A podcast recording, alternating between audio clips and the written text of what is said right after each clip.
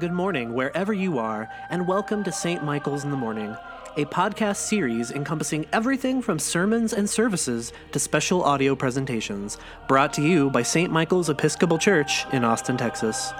For more information or to make a donation to Saint Michael's, please visit w w w dot s t dash michaels dot org.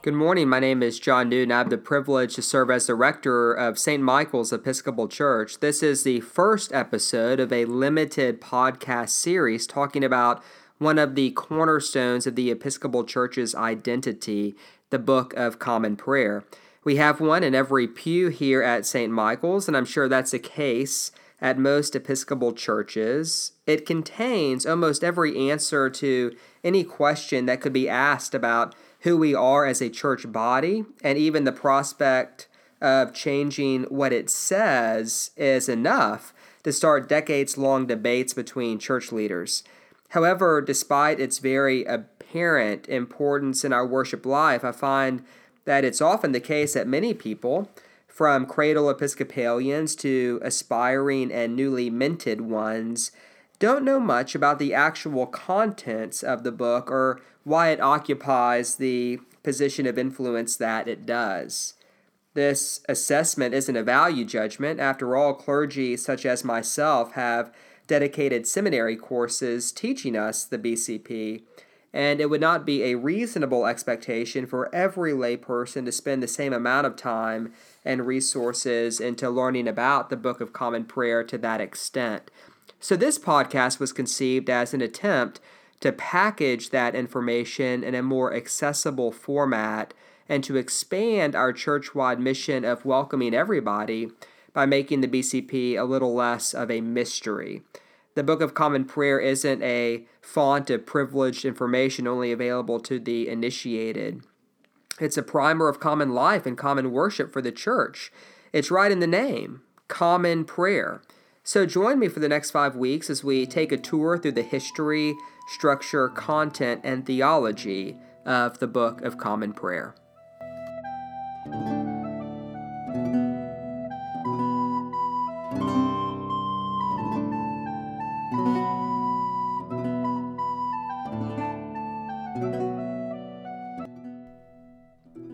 In today's episode, we begin in the place most would think to begin, the beginning.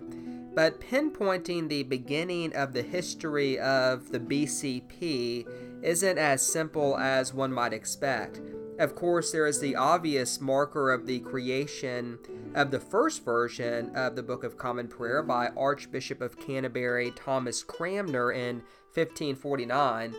but that leaves us with the question of what business does an Archbishop of Canterbury have in writing such a document, and why Canterbury, and why in fifteen forty-nine?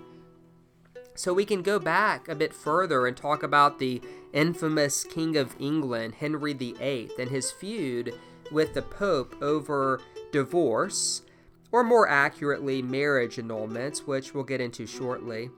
But could a king really enforce such a top-down restructuring of the church and an entire nation without facing a revolt? And if so, why didn't we see other kings do the same thing in continental Europe? The Reformation occurred right around the same time, but that was a much more democratic movement that came from the bottom up and was often met with resistance from kings, rulers, and religious leaders in those nations. What made England such a fertile ground for this kind of top-to-bottom rejection of the Roman Catholic Church's authority? The history of the B C P is in many ways the history of the Church of England, the predecessor to what we now call the Anglican tradition or the Anglican Church. Anglican is derived from the Latin word for England. It was through the British colonization of America that the Episcopal Church was formed, so while it may seem out of place to talk about ancient history, medieval kings and queens and wars and popes, without that background knowledge it'd be hard to explain why things in the red books in our pews are the way that they are.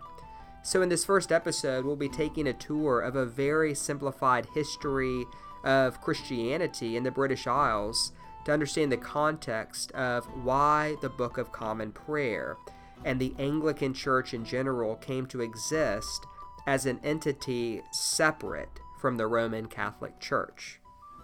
Our tour begins with the withdrawal of the Roman legions from the province of Britannia in the year four ten. The invading Anglo-Saxon king settled into the southern parts of Great Britain, leaving the Christian population in the north and west, that's modern-day Scotland, Ireland, and Wales, by the way,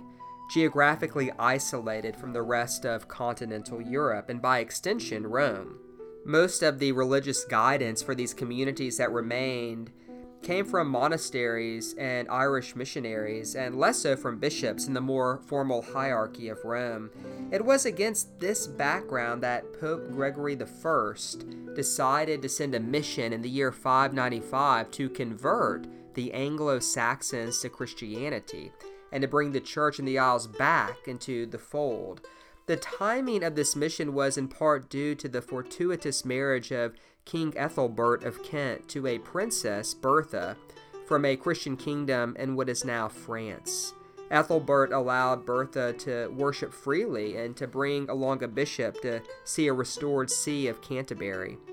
Pope Gregory the First chose Augustine, a high-ranking monk from the Abbey of Saint Andrews in Rome. This is not to be confused with Augustine of Hippo, the North African bishop and author of the Confessions and the City of God,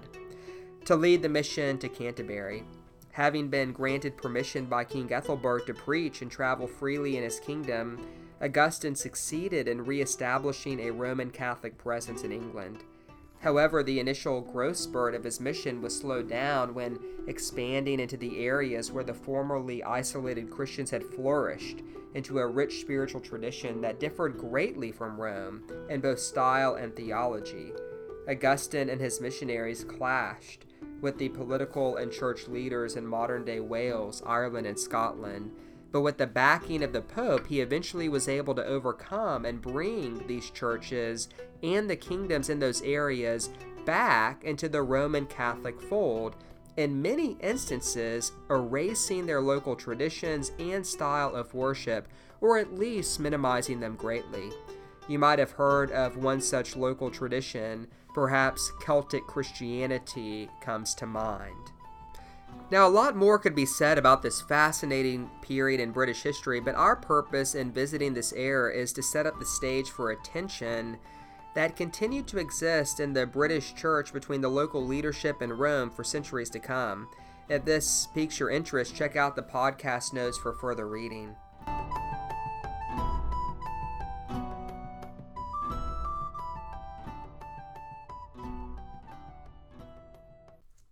We now fast forward to the fourteenth century, when the kingdoms of England had been unified into, well, England, under the rule of a single monarch. Wales and Ireland were now both controlled by the English crown, and the centuries-long tensions between England and the Pope had at this point permeated the political, theological, and cultural landscape of the English Church, and had become a powder keg that only needed the right spark in order to explode. This spark, of course, came in the form of Henry the Eighth in the early fifteen hundreds. In another very abbreviated account of events, Henry's claim to the throne came after a long period of time in English history known as the Wars of the Roses, and the common perception at the time was that Henry needed a male heir to the throne to solidify his dynasty. After the death of his brother Arthur, Henry married his brother's widow, Catherine of Aragon. This caused much anxiety among the nobles and the clergy, as it was perceived to be a violation of canon law, or church law, that a king would marry his brother's widow. Prompted by a complex web of political and familial alliances with both Catherine and Henry, Pope Leo the Tenth gave a papal dispensation for the marriage to occur. It is worth noting that up to this point, Henry was a very pious Roman Catholic, and aside from his stately duties as king, he was an avid theologian who often refuted Protestant theologians from continental Europe and would-be dissenters within the English Church. This fervor earned him the title of Defender of the Faith from Pope Leo the tenth, a title that the monarch of England still bears to this day. This goodwill built between Henry and the Pope allowed Henry to continually push the boundaries when it came to issues regarding the king's authority over the church, and these overreaches were not at all endearing to Leo's successor, Clement the seventh. The fallout came when, after several tragic miscarriages and the birth of his first daughter, Mary, Henry began to look outside his marriage for someone to provide him with an heir. Knowing that divorce was strictly prohibited by the Roman Catholic Church, Henry used his sharp theological mind to try to argue that his marriage to Catherine had not only been against canon law, which a pope can choose to overrule, but that it was against the very teachings of the Bible and therefore was invalid and eligible for an annulment. Again, due in part to a complex web of allegiances and alliances, and in part to make a show of authority over the monarch, Pope Clement the seventh refused the request for annulment with great fanfare, humiliating the king. This was the last straw for Henry, and it would become the inciting incident for what has come to be known as the English Reformation. Henry enlisted the help of his good friend and Protestant sympathizer, the Archbishop of Canterbury, Thomas Cranmer, to begin a campaign of legitimizing Henry's claim to divine right as grounds for the rejection of papal authority. The argument went something like this. Since it was by God's will that Henry came to be the King of England, and it was his royal duty to preserve the welfare of his subjects, both material and spiritual, it should also be him, and not the Bishop of Rome, who should make the decisions regarding the Church in England.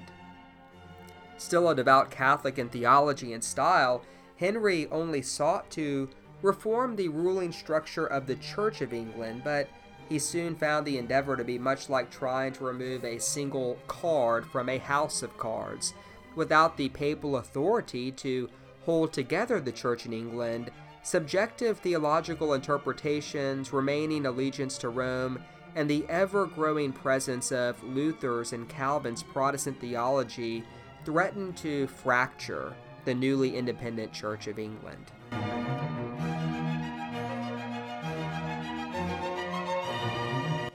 In fifteen forty-nine, shortly after the death of Henry, Henry's son, Edward the sixth, passed the Act of Uniformity, officially sanctioning Cranmer's Book of Common Prayer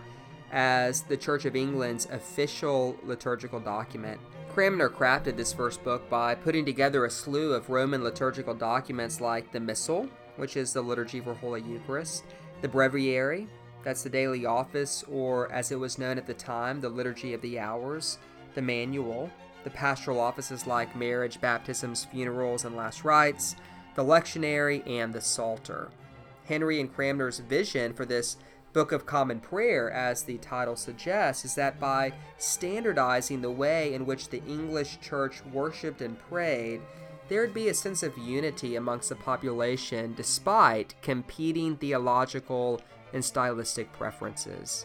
Due to Edward's youth and malleability, Cranmer was able to make several other major reforms to the British Church with regards to issues like clerical celibacy, the veneration of saints and icons, liturgical vestments, which led to the first revision of the B C P issued in fifteen fifty-two. This revision included more liturgical resources, including ordination services for priests and bishops, and Cranmer's Six Articles, an early attempt at codifying the Church of England's theological commitments.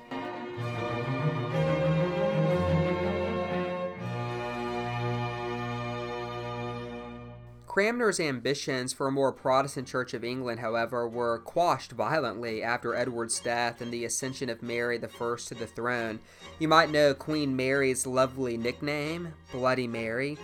and the nickname was not unwarranted. In an attempt to return the Church of England to the Roman Catholic fold, Mary ordered the persecution of dissenters, executing or exiling any clergy who refused to renew their vows to Rome or who were ordained during the time of the independent church. Cranmer was one of the casualties of the persecution, despite having caved to the pressure to recant some of his convictions. Records of his execution have it that when he was burned at the stake, Cranmer plunged his hand into the fire before it reached the rest of his body as an act of penance for having written recantations to the beliefs he still held on to inwardly.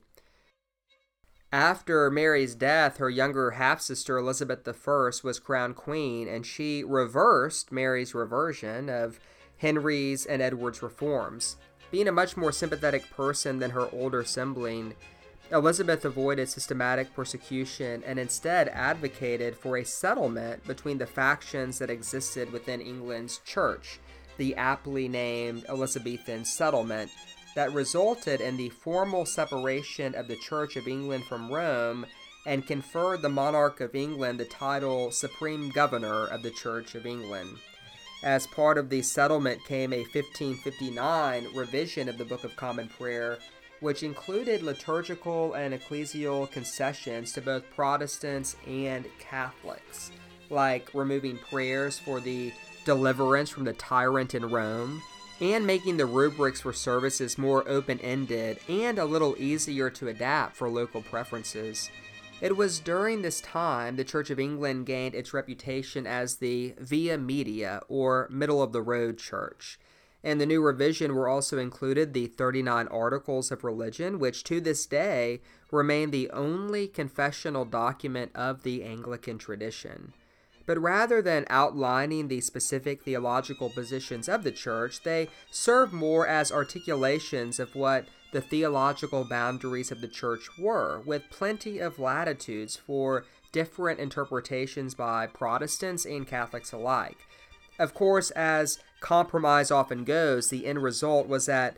no one faction was completely satisfied with the concessions, and the roots of the next conflict were quietly growing under the surface of the consensus that existed until Elizabeth's death in sixteen oh three. Since Elizabeth had no heirs, the complicated mess that was England's royal line of succession dictated that the next heir was James the Sixth, King of Scotland, who would now bear the not at all confusing title of James the Sixth and the First, King of England and Scotland.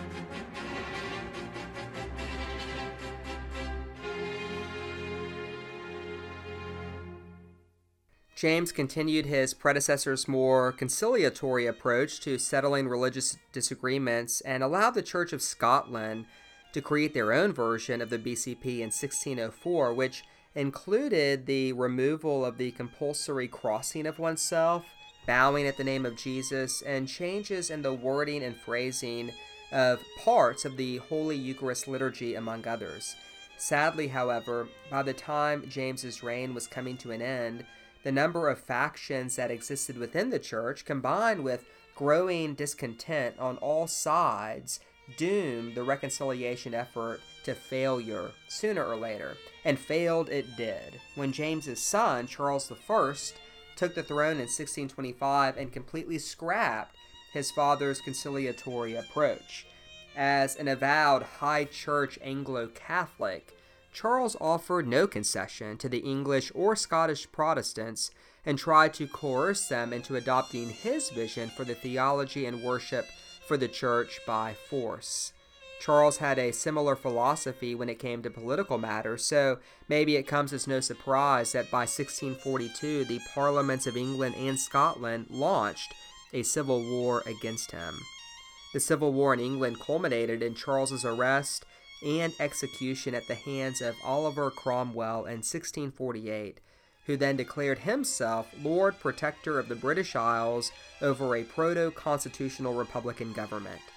Cromwell's reign in the U K saw an extreme level of persecution against Catholics or anything even remotely resembling Catholicism, including Anglo-Catholics. This resulted in the abolition of bishops, changing the church's governance to a Presbyterian model of leadership, Once the brutal war of conquest in Ireland was won, the new Parliament under Cromwell's protectorate was unable to achieve any consensus on how to move forward in peacetime, and members of Parliament that sympathized with the Crown offered the Crown to Cromwell. Cromwell refused the title, but took on many of the trappings of monarchy, including the naming of his son Richard as his successor. However, after only one year as Lord Protector, Richard was deposed by Parliament, who at this point viewed the title of Lord Protector as a distinction without a difference from a constitutional monarchy, and viewed Richard's rule as illegitimate. So they restored Charles I's son, Charles the Second, to the monarchy in sixteen sixty. With the restoration of the monarchy and the episcopate, that is, the rule of bishops, the twelve surviving bishops of the Church of England met with the leaders of the short-lived Presbyterian Church of England to craft what would become the sixteen sixty-two Book of Common Prayer. Great care was taken with this new B C P that the exact wording of portions of the liturgy and the rubrics were open-ended enough for differing theological convictions to be respected, but also specific enough that, that there was still a recognizable unity in the prayer and worship of the national church. The Protestant-leaning Presbyterians also insisted that the liturgy be stripped down to only those parts which could be traced back to the early church, and that anything added to the liturgy by the Roman Catholic Church in later centuries should be removed. While they were not totally successful at ensuring this concession, some changes were made that leaned in that direction, and it planted a seed for a value that continues to be an important part of Anglican liturgical life: liturgical research and scholarship. Under this principle, minor revisions of the sixteen sixty-two B C P were made since then as new liturgical discoveries and translations of Scripture become available, but it remained the official version of the B C P for the Church of England until the year two thousand, when the Church of England stopped using a single Book of Common Prayer and developed Common Worship, a family of volumes which, together with the Book of Common Prayer, make up the official liturgical resource of the Church of England. But despite our fascination with the royal family, the Beatles, and a myriad of other British things, we don't live in the U K, so we still must look at how the B C P continued to develop here in the U S when the Episcopal Church of the United States of America was founded. The American colonies had a very different religious landscape than England, since the Anglican Church was not the only form or even the largest form of Christianity in the colonies as it was in England. The history of the B C P in the U S is not quite as tied to political developments as it was in the U K. However, it was pretty intertwined with one specific political event, and I'm sure you can guess which one. There were faithful Anglicans in the U S at the time of the American War for Independence, and the clergy in the colonies were in a difficult position, since they had all been ordained in England, and as part of the ordination vow they had sworn allegiance to the Crown. Many of them felt it would be a violation of their conscience to support the revolutionary movement, which caused a large portion of them to flee back to Great Britain. It was during this time, and out of necessity for leadership due to the shortage of clergy, that the American churches borrowed the concept of a vestry from the neighboring Protestant denominations. A board of well-respected members of a congregation would run the day-to-day functions of the church, while a priest would provide over the sacraments like baptism and Holy Communion, but usually for several different churches. It wasn't uncommon for churches to gather for morning prayer most Sundays and only celebrate the Eucharist when a priest was available once every couple of weeks. Eventually, the U S A won the War for Independence and was now a sovereign nation, and this caused somewhat of a debate amongst the bishops in England. They saw the remaining clergy in America as valid despite their rebellion to the Crown, because now that the United States was a sovereign nation, they argued that forcing them to be religiously dependent on the Church of England would be the same as when the Church of England was beholden to the Pope. However, the king had forbidden them from consecrating a bishop or any new clergy for the U S, and the churches in America were unable to ordain them by themselves, since they lacked a bishop of their own to do the ordaining. furthermore, it was unclear how any new bishops were to be appointed, since in England, it was the House of Bishops who nominated new candidates and the monarch who approved them. Once again, borrowing from neighboring denominations, the American Church developed the convention system where clergy representatives, and later lay representatives, would gather to decide on important issues for the church as a whole by voting. Through one such meeting, ten priests elected Samuel Seabury to be sent to Scotland to be consecrated a bishop. The Episcopal Church of Scotland, which had attained a higher level of independence from the crown relative to the Church of England, had extended this offer in solidarity with the Americans and against the king's wishes. It was partially due to this kindness that, in a symbolic gesture of gratitude, the Church in the United States later came to name herself the Episcopal Church in the United States of America, instead of simply the Church of the United States of America. Side note, as mentioned before, Episcopal means of the bishops, and the Scottish Church had adopted that label for herself to distinguish from the Presbyterian Church of Scotland, who at this point in history was larger in size and influence. By seventeen eighty-seven, the king had lifted his ban on the consecration of American bishops, and two more bishops, William White and Samuel Provost, were consecrated for the United States. With finally enough bishops to be self-sustaining, the American Church gathered in the First General Convention in seventeen eighty-nine, where a new constitution was written for the Episcopal Church in the United States. New bishops were consecrated for the newly formed diocese, and a new Book of Common Prayer was commissioned. The seventeen eighty-nine Book of Common Prayer was baffling in its diversity of theological language. It reintroduced explicit sacrificial language in the Eucharistic prayer, which aligned the Church's Eucharistic theology more closely to that of the Roman Catholic and Orthodox churches. However, it also heavily borrowed language from the Scottish B C P, which was much more theologically Protestant than the sixteen sixty-two Book of Common Prayer from England. This bizarre mixture of theological language gave us instances like in our Eucharistic prayer, where we say things like, "We offer these, your holy gifts, and sanctify them by your Holy Spirit," which are more Catholic things to say. But also, we say things like, "We celebrate the memorial of our redemption and to be for us the body and blood of Christ," which are much more Protestant statements, but they're all in the same prayer. Also, continuing the trend from the sixteen sixty-two B C P, new liturgical and biblical scholarship also helped to shape the new Book of Common Prayer in ways that distinguished it from its predecessors, one example being the addition of prayers for the dead in the burial liturgy, which did not exist in the sixteen sixty-two or the Scottish B C P. There were new revisions to the American B C P in eighteen ninety-two and nineteen twenty-eight, which were relatively minor, and they only changed some wording and phrasing here and added or removed some prayers or responses there. It wasn't until nineteen seventy-nine that a new major revision would come. In the nineteen seventy-nine Book of Common Prayer, which is still the one we use, the overwhelming amount of new liturgical and biblical scholarship that had been developed since nineteen twenty-eight caused Episcopalians of all persuasions, Anglo-Catholic and Protestant alike, to feel alienated by the major changes that were to come.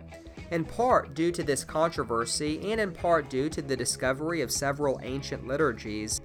the nineteen seventy-nine B C P was the first to include multiple options for the Holy Eucharist liturgy. Rite one is a relatively faithful adaptation of the nineteen twenty-eight liturgy, and Rite two not only contains modernized English, it also features four Eucharistic prayers. These were not totally new innovations. The liturgical research that led to the nineteen seventy-nine prayer book was done not only by Episcopalian scholars, but also by Anglican, Roman Catholic, and Lutheran scholars who similarly introduced some of their discoveries to their own traditions to be used in addition to their official liturgies. However, the nineteen seventy-nine B C P was the first to develop a system where multiple liturgies were offered as equally valid and equally official, and the philosophy of liturgy changed from strict adherence to standardized language to unity in the shape of the liturgy, but rather freedom in the specifics. That is to say, whereas today you may go to an Episcopal church that uses a totally different liturgy, and maybe they sing parts of it rather than speaking them, and they might stand or kneel or do both, the overall components of the liturgy remain similar enough to be recognizable. The public reading of Scripture and the Gospel, the confession, the peace, the words of institution during the Eucharistic prayer, et cetera. We will explore all these concepts much more in depth in future episodes where we begin to dive into our B C P specifically. For a series that is ostensibly about our B C P, it might feel odd that we didn't get into it until the very end, but I hope you now have a greater appreciation for the centuries of history that have shaped our tradition and our prayer. The B C P is so much more than just an order of service. It's a record of what those who came before us believed, and it's a foundation on which we today can put into words what we believe. It's a resource for spiritual formation, helping us pray when we don't know what to say, and teaching us to worship when our minds or our emotions get in the way of spontaneous expressions of faith. It's a solace for those who feel wearied, or who are doubting their faith, since it teaches us that it is our community's faith that holds us up during the times our own faith might not be strong enough. And it's the tool through which we come together with Christians across the nation and across the world and say together in one voice that we are the church, even when our actions might sadly say otherwise. The Episcopal Church today and the Anglican Communion in general, that is, all the churches around the world that originated from the Church of England, face a difficult task in uniting so many people with so many different historical and cultural backgrounds, theological convictions, and worship preferences and styles. Some worry that it might not even be possible without either the strict hierarchy of a pope or the total freedom afforded by non-denominational churches. How can such a chasm be bridged? Our answer in this tradition hails back to Cranmer's answer in fifteen forty-nine, a church who prays together, stays together. Of course, we're fallen humans. Already we have suffered painful separations in our church due to social and theological disagreements. Praying together is a monumentally difficult task, but the fact that even the churches that have split away still use a B C P that shares at least some similarities to ours, as ours does to the Church of England's, tells us that somewhere in the noise of human conflict and bitterness, there are sweet notes harmonizing with one another, and that should give us hope that one day, through these small instances of praying together, we will see the church worshiping God truly as one.